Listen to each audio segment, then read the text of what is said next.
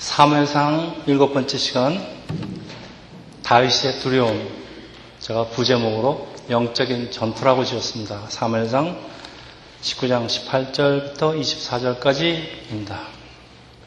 우리가 아무리 남에게 해를 입히지 않고 우리 선하게 살려고 해도 모든 사람들이 다 하나님 백성을 좋아하는 것만은 아니라는 사실은 우리를 좀 슬프게 하지만은 요한복음 15장에 예수께서 말씀하시는데 너희가 세상에 속하지 않았기에 세상이 너희를 미워하는 것이다. 이제 하나님의 사람 다윗에게 본격적인 환난이 시작하는데 그 원인이 다윗에게 있는 것이 아니라 사울 왕에게 있는 그 상처받은 감정들이 우울증 그리고 열등감이라는 합병증으로 나타나서 사울은 천천 다윗은 만만이라는 그 순박한 여인들의 노래에 자극을 받아서 아주 질투로 강하게 폭발을 하기 때문에 어쩔 수가 없습니다. 자, 이런 상처받은 감정들은 두려움이라는 또 하나의 질병을 만들어내고 사울의 상처한 가슴을 습격을 합니다. 사울은 두려움이 있습니다. 무엇에 대한 두려움일까요? 18장 28절에 여호와께서 다윗과 함께 계심을 사울이 보고 알았고 또 사울의 딸 미갈도 그를 사랑함으로 사울이 다윗을 더욱더 두려워하고 평생에 다윗의 대적이 되니라. 다윗이 하나님의 마음은 물론 자기 딸, 자기 아들, 사람의 마음까지 모두 빼앗아 간다고 생각을 하니까 이런 사람 그냥 두었다가는 큰일 나겠다는 두려움. 그렇지만은 다윗의 입장에서는 참 억울하기가 짝이 없습니다.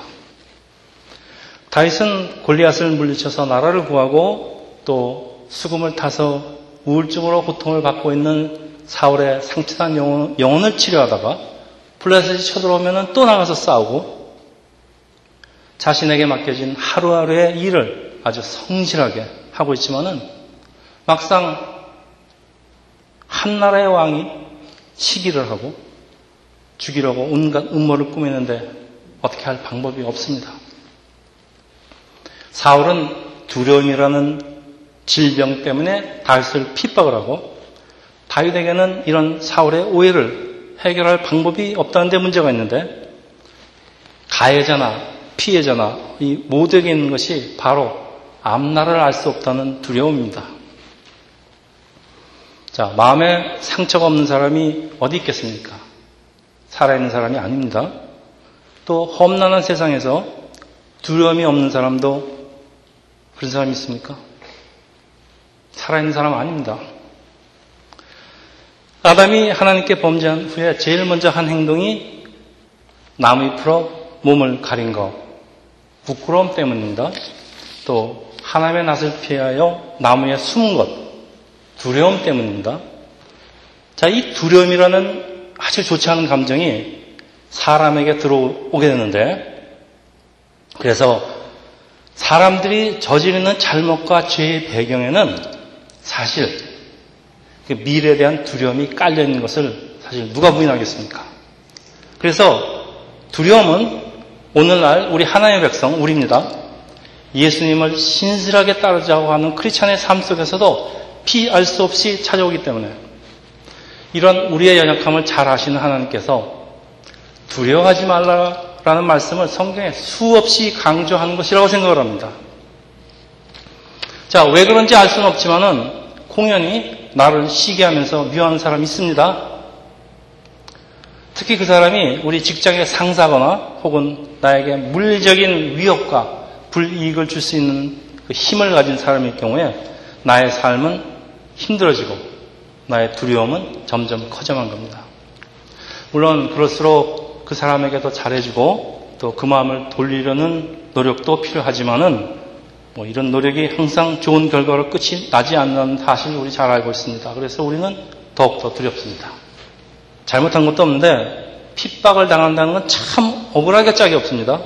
그러니까 무엇인가 내가 잘못한 게 있어야 나도 반성을 하고 가서 용서도 빌고 하겠지만은 잘못한 것도 없는데 그냥 미움만 받더니 뭐 어떻게 해결할 방법이 없습니다. 여러분 뭐 세상을 좀 사신 분들은 아마 이런 경험들이 좀 있을 것 같습니다. 하나님, 왜 이런 일이 나한테 일어나는 것일까요? 하고 우리 질문도 하지만은 우리가 알 수 없는 여러 가지 이유가 있겠지만은 오늘 본문에서 보여주는 분명한 사실은 사단이 세상 사람의 마음과 생각을 지배하니까 그 사람들이 나를 공격하기 때문이라는 걸 알게 됩니다. 자, 그렇다고 사단의 공격을 받지 않으려고 우리가 예수 따르는 일을 중단할 수는 없는 일이고, 자, 우리는 이런 당면한 어려움을 우리 크리스찬은 어떻게 받아들이고 더 나아가서는 극복할 수 있는 것일까? 왕을 치료하라고 수금을 타고 있는 다윗에게 느닷없이 창을 던지는 것은 이 사울이 악령에 사로잡힌 그 충동적인 광기에서 시작하지만은 이 사단이 사울의 마음과 생각을 점차 지배함에 따라 점점 치밀하게 개선된 살인 음모로 발전을 합니다. 우리 지난 시간에 살펴보았지만 자신의 두 딸을 미끼로 다윗에게 올무를 놓기도 하고 또 다른 사람으로 하여금 다윗을 죽이려고 하는 그 모든 음모들이 실패로 돌아갑니다. 이제 사울왕은 요나단과 신하들에게 다윗을 죽이라고 노골적으로 명령을 합니다. 자, 오늘 본문에는 이런 사울왕의 계속되는 핍박 속에서 다윗이 생명을 지키게 되는 몇 가지 그 일련의 사건들이 일어나는데 이 사건들은 조금 전 우리가 한 그 어려운 질문에 대한 대답을 주고 있습니다. 오늘 19장은 다 읽지는 않았지만 짧은 본문입니다. 많은 사건들이 벌어지고 있는데 자세히 살펴보면 이 모든 사건들의 배후에는 다윗을 해치려는 무리들과 다윗을 보호하려는 사람들 간의 그 치열한 그 물리적인 것, 또 영적인 전투가 동시에 벌어지고 있는 것을 발견합니다.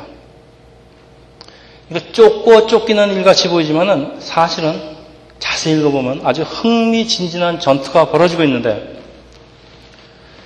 사울 진영에는 다윗을 죽이라는 명령을 받고 있는 그 자객들입니다.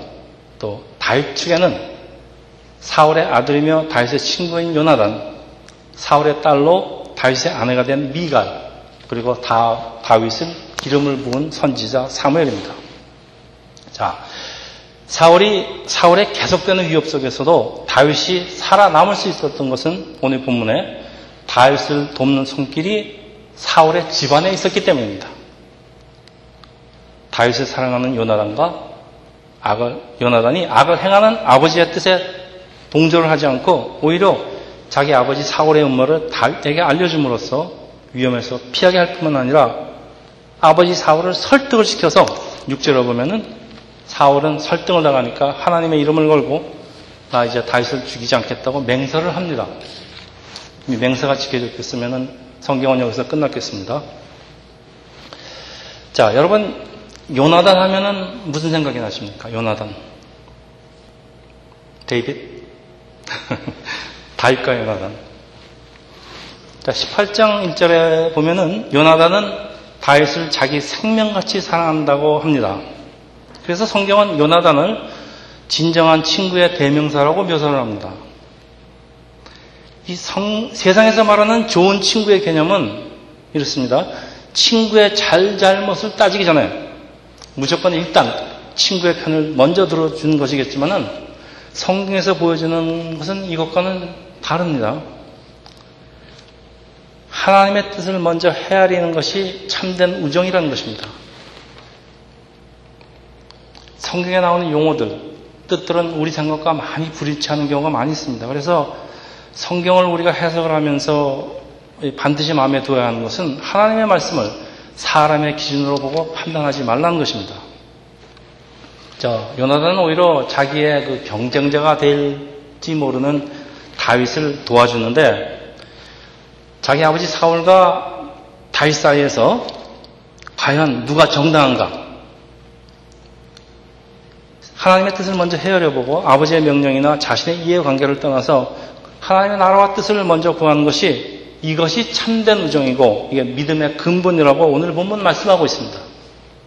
그러니까 자신의 이해관계를 넘어신 우정과 하나님에 대한 신실한 믿음을 가진 사람을 친구로 가진 사람은 정말 행복한 사람인데 여러분은 이런 친구 한 분 정도 있으십니까? 세상에서 이런 친구 발견하기는 참 어려울 것입니다만은 우리가 교회 출석을 하고 우리 성도 간에 친교를 맺는 가운데 우리 좋은 친구를 갖게 되는 것 우리 경험하지 않습니까? 또 여러분 정작 무슨 일이 생겼을 때 나를 위해서 기도해주고 도와준 사람은 세상 친구 아닙니다. 이 주님 안에서 하나가 된 이 교회의 형제 자매라는 사실 저는 자주 발견합니다. 오늘 읽는 읽지 않은 19장 전반 부분을 제가 요약을 하겠습니다. 8절에 블레셋이 다시 쳐들어오고 다윗이 싸워서 크게 승리를 하는데 다윗의 승리는 사울왕에게 참 좋은 일입니다. 그러나 이 사울왕의 이성과 감정은 서로 다르게 반응을 하는데 이 사울의 질투라는 감정은 사울의 이성을 압도해 버립니다. 아가서 8장 6절에 이런 표현이 있습니다. 질투는 수월같이 잔인하며 불길같이 일어나니 질투라는 감정은 뭐 불길같이 일어나기 때문에 사람이 억제하기가 힘들다는 얘기입니다. 사단 마귀가 이런 감정을 타고 들어와서 사울의 마음과 생각을 지배합니다. 그래서 에베소서 보면 그래서 분을 내는 것은 사람이니까 어쩔 수 없지만 사람이 감정이 있는데 분을 내는 건 어쩔 수 없지만은 하루 넘기지 말라 그러는 것이 이거 하루 넘기고 이틀을 넘기고 이러면은 사단 마귀가 틈을 타고 들어와서 우리의 생각과 마음을 지배 지배합니다. 그러니까 사울이 내가 죽이지 않겠다고 맹세를 했어도 사단 마귀가 타고 들어와서 지배하면 다 소용없습니다. 이런 거다. 맹세가 무슨 맹세입니까? 사람이 육체적으로 그리고 영적으로 얼마나 연약한 존재인가 잘 말해줍니다. 이제 궁으로 돌아온 다윗이 예전처럼 사울 앞에서 수금을 타고 있는데 사울은 또 창을 집어 던지고 뭐 다윗은 그 밤에 집으로 도피를 하는데 사울의 자객들이 다윗 집 지키고 있다가 아침이 되면 죽이러 가는데 그 다윗의 아내가 된 미갈이 아버지 음모를 알아차리고 다윗을 창에서 달아 내려서 도망을 시키지만은 사울왕이 있는 그 이스라엘에서 다윗이 숨을 곳이 사실 어디 있겠습니까? 그래서 다윗은 선지자 사무엘이 있는 라마 나요스로 피신을 하는 것이 오늘 본문 우리가 읽은 내용인데 여기서 나요스는 지명 이름이 아니고 사무엘이 제자들을 양성하기 위한 선교제 학교 아마 일종의 사울 왕이 감히 손을 댈 수 없는 어떤 성역 같은 곳이 아니었나 생각이 듭니다. 그러니까 이스라엘에서 다윗을 지킬 수 있는 사람은 사울의 손이 그래도 좀 미치지 않는 그 선지자 학교 그리고 선지자 사무엘 아닐까 그리고 그 다윗을 기름 부은 그 사무엘과 자기의 장례도 아마 의논하고 싶었을 것입니다. 다 소용없는 것이 이미 이성을 잃어버린 사울은 이곳까지 자객을 보내고 다윗을 추적하는데 이제부터 참 이상한 사건이 벌어집니다. 자객들은 사무엘과 그 생도 뒤에 성령에 감동돼서 예언하는 것을 보고 성령이 그들에게 임하니까 그들도 감동이 돼서 따라 예언을 합니다. 사울왕이 세 번이나 자객을 보내, 지만은뭐 가는 사람마다 족족 예언을 하니까 이번엔 사울이 직접 다윗을 잡으라고 가지만은 가는 도중부터 또 하나님 영에 사로잡혀서 예언을 합니다.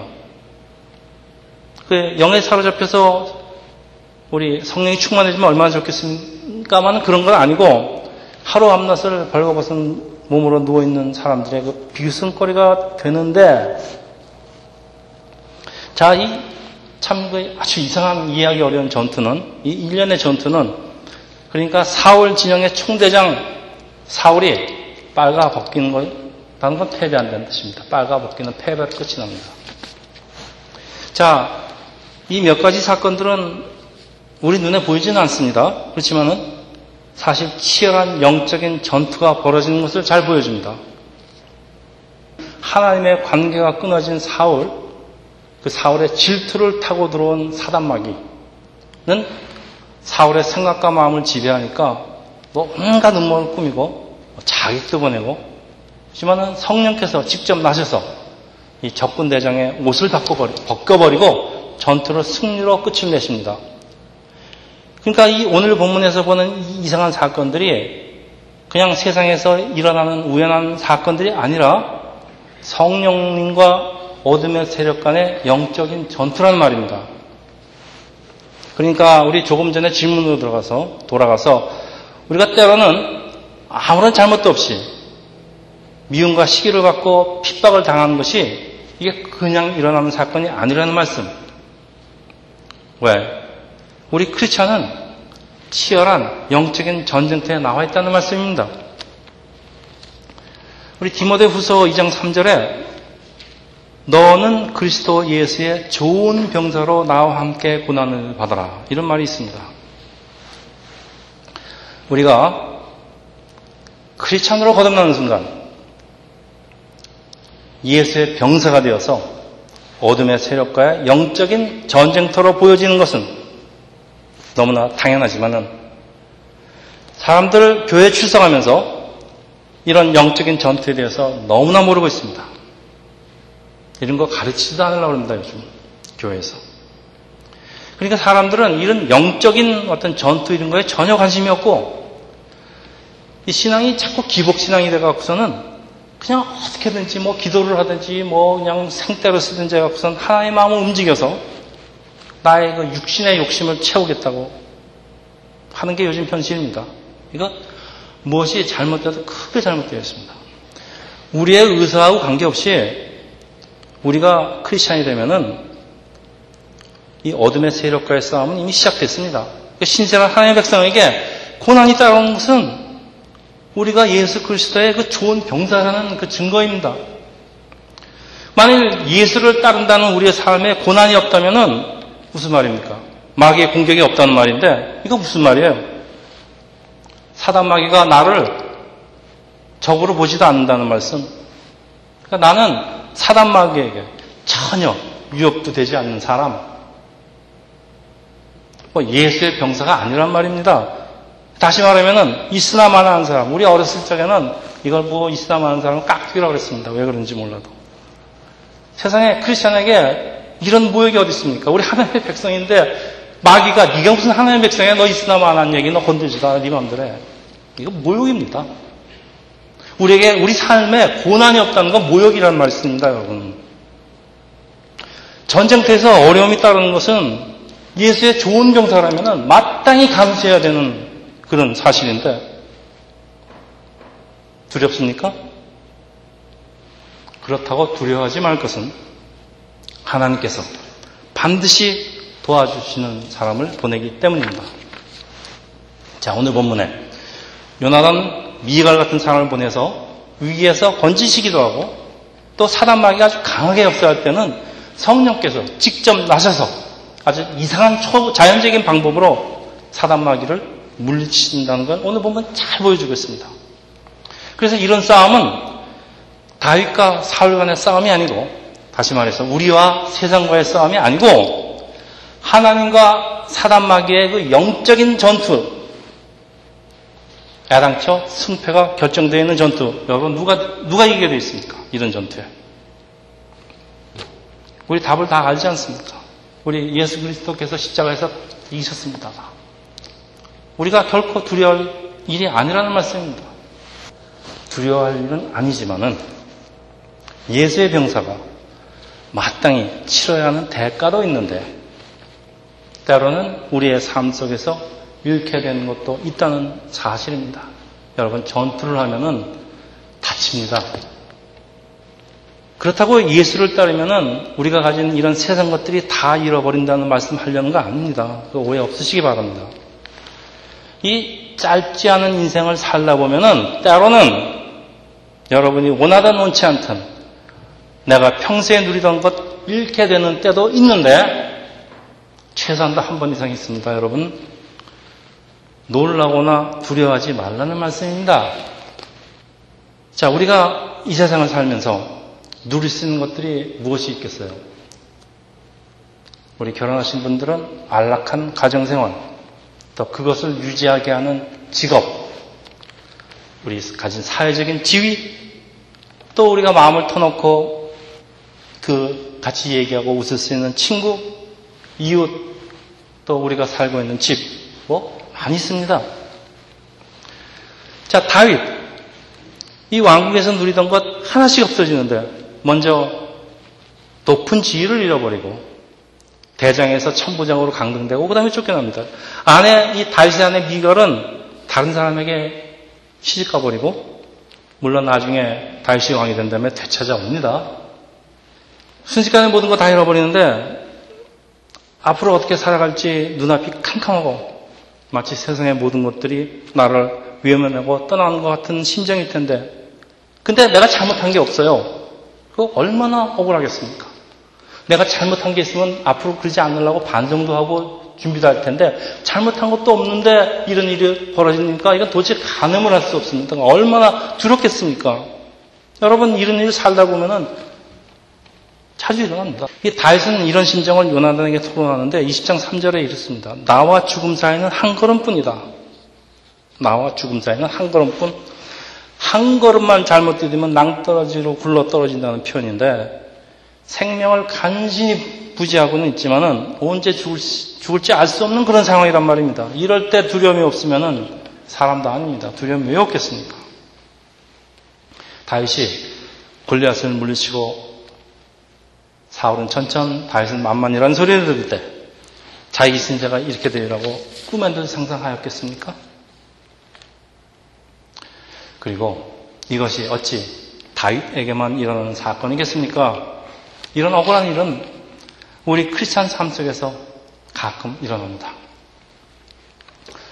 어느 날 갑자기 암 선고를 받고 그냥 졸지에 나에게 있던 건강이 없어져 버립니다. 잘 다니고 있는데 갑자기 회사가 어려워지니 나를 레이오프 하랍니다. 그리고 또 잘 되던 비즈니스가 어려워지더니 이제 뭐 문을 닫아야 될 형편입니다. 요즘, 요즘 세상이 그렇습니다. 때로는 오해를 받기도 하고 또 억울한 누명을 쓰고 어떤 때 감옥도 갑니다.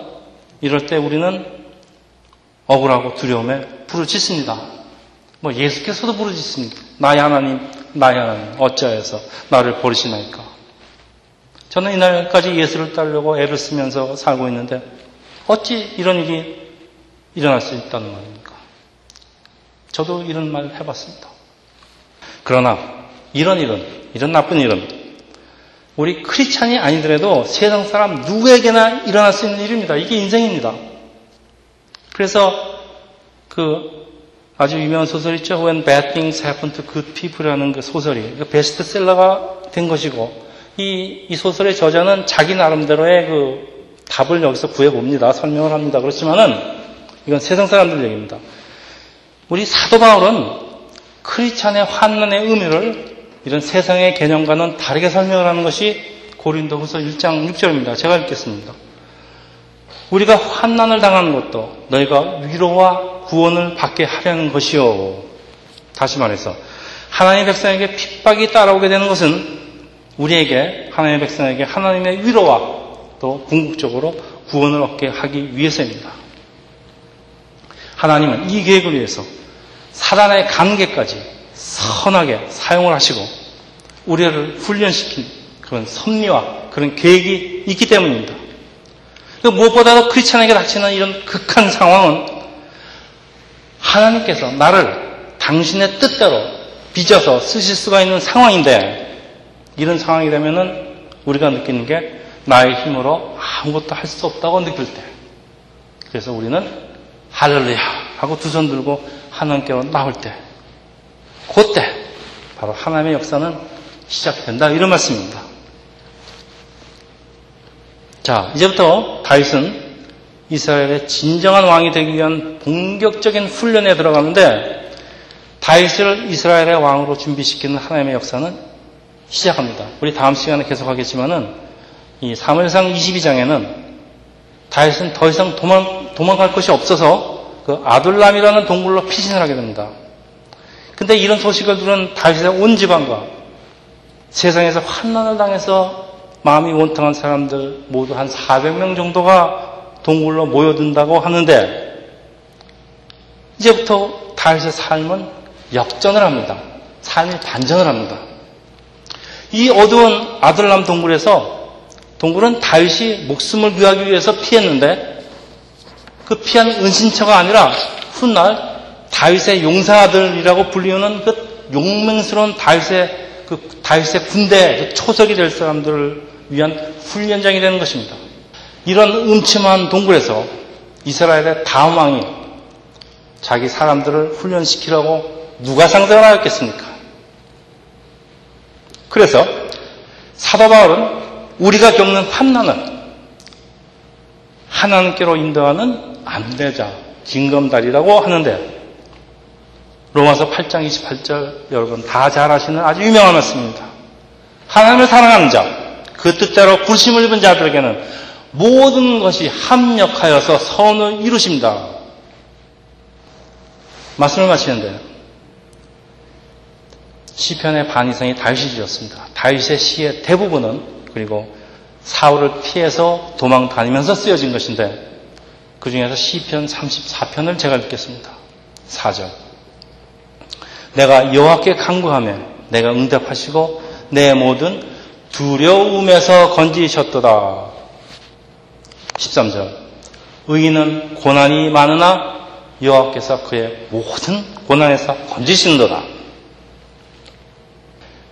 다윗에게 참 많은 문제와 두려움이 있습니다.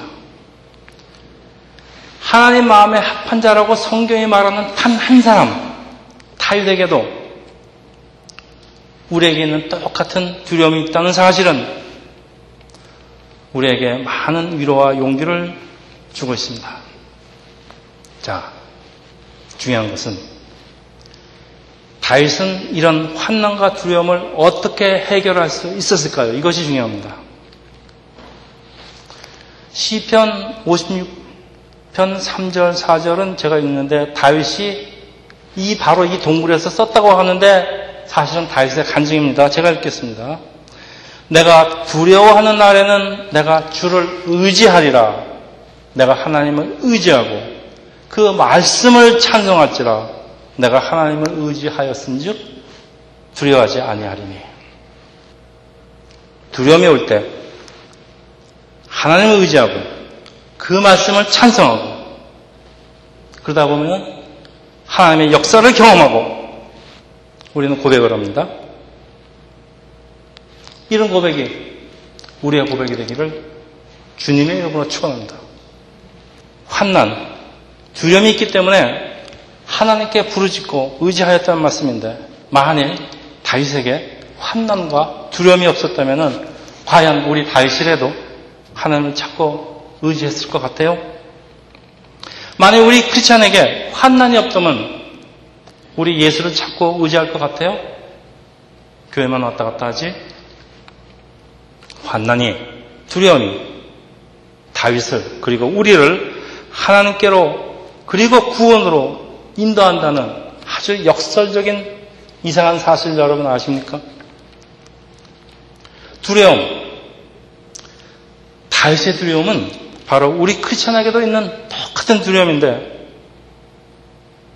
우리 크리스천에게는 임마누엘 하나님 예수 그리스도가 있습니다. 예수님은 사람으로 오셔서 사람이 겪어야 하는 그 모든 환난을 몸소 체험하신 분입니다. 그래서 사람이 인간이 가질 수 있는 모든 두려움을 너무나 잘 알고 계십니다. 우리의 모든 두려움을 예수께 예수 그리스도께 맡기시기를 주님의 일번으로 축원합니다. 기도하겠습니다.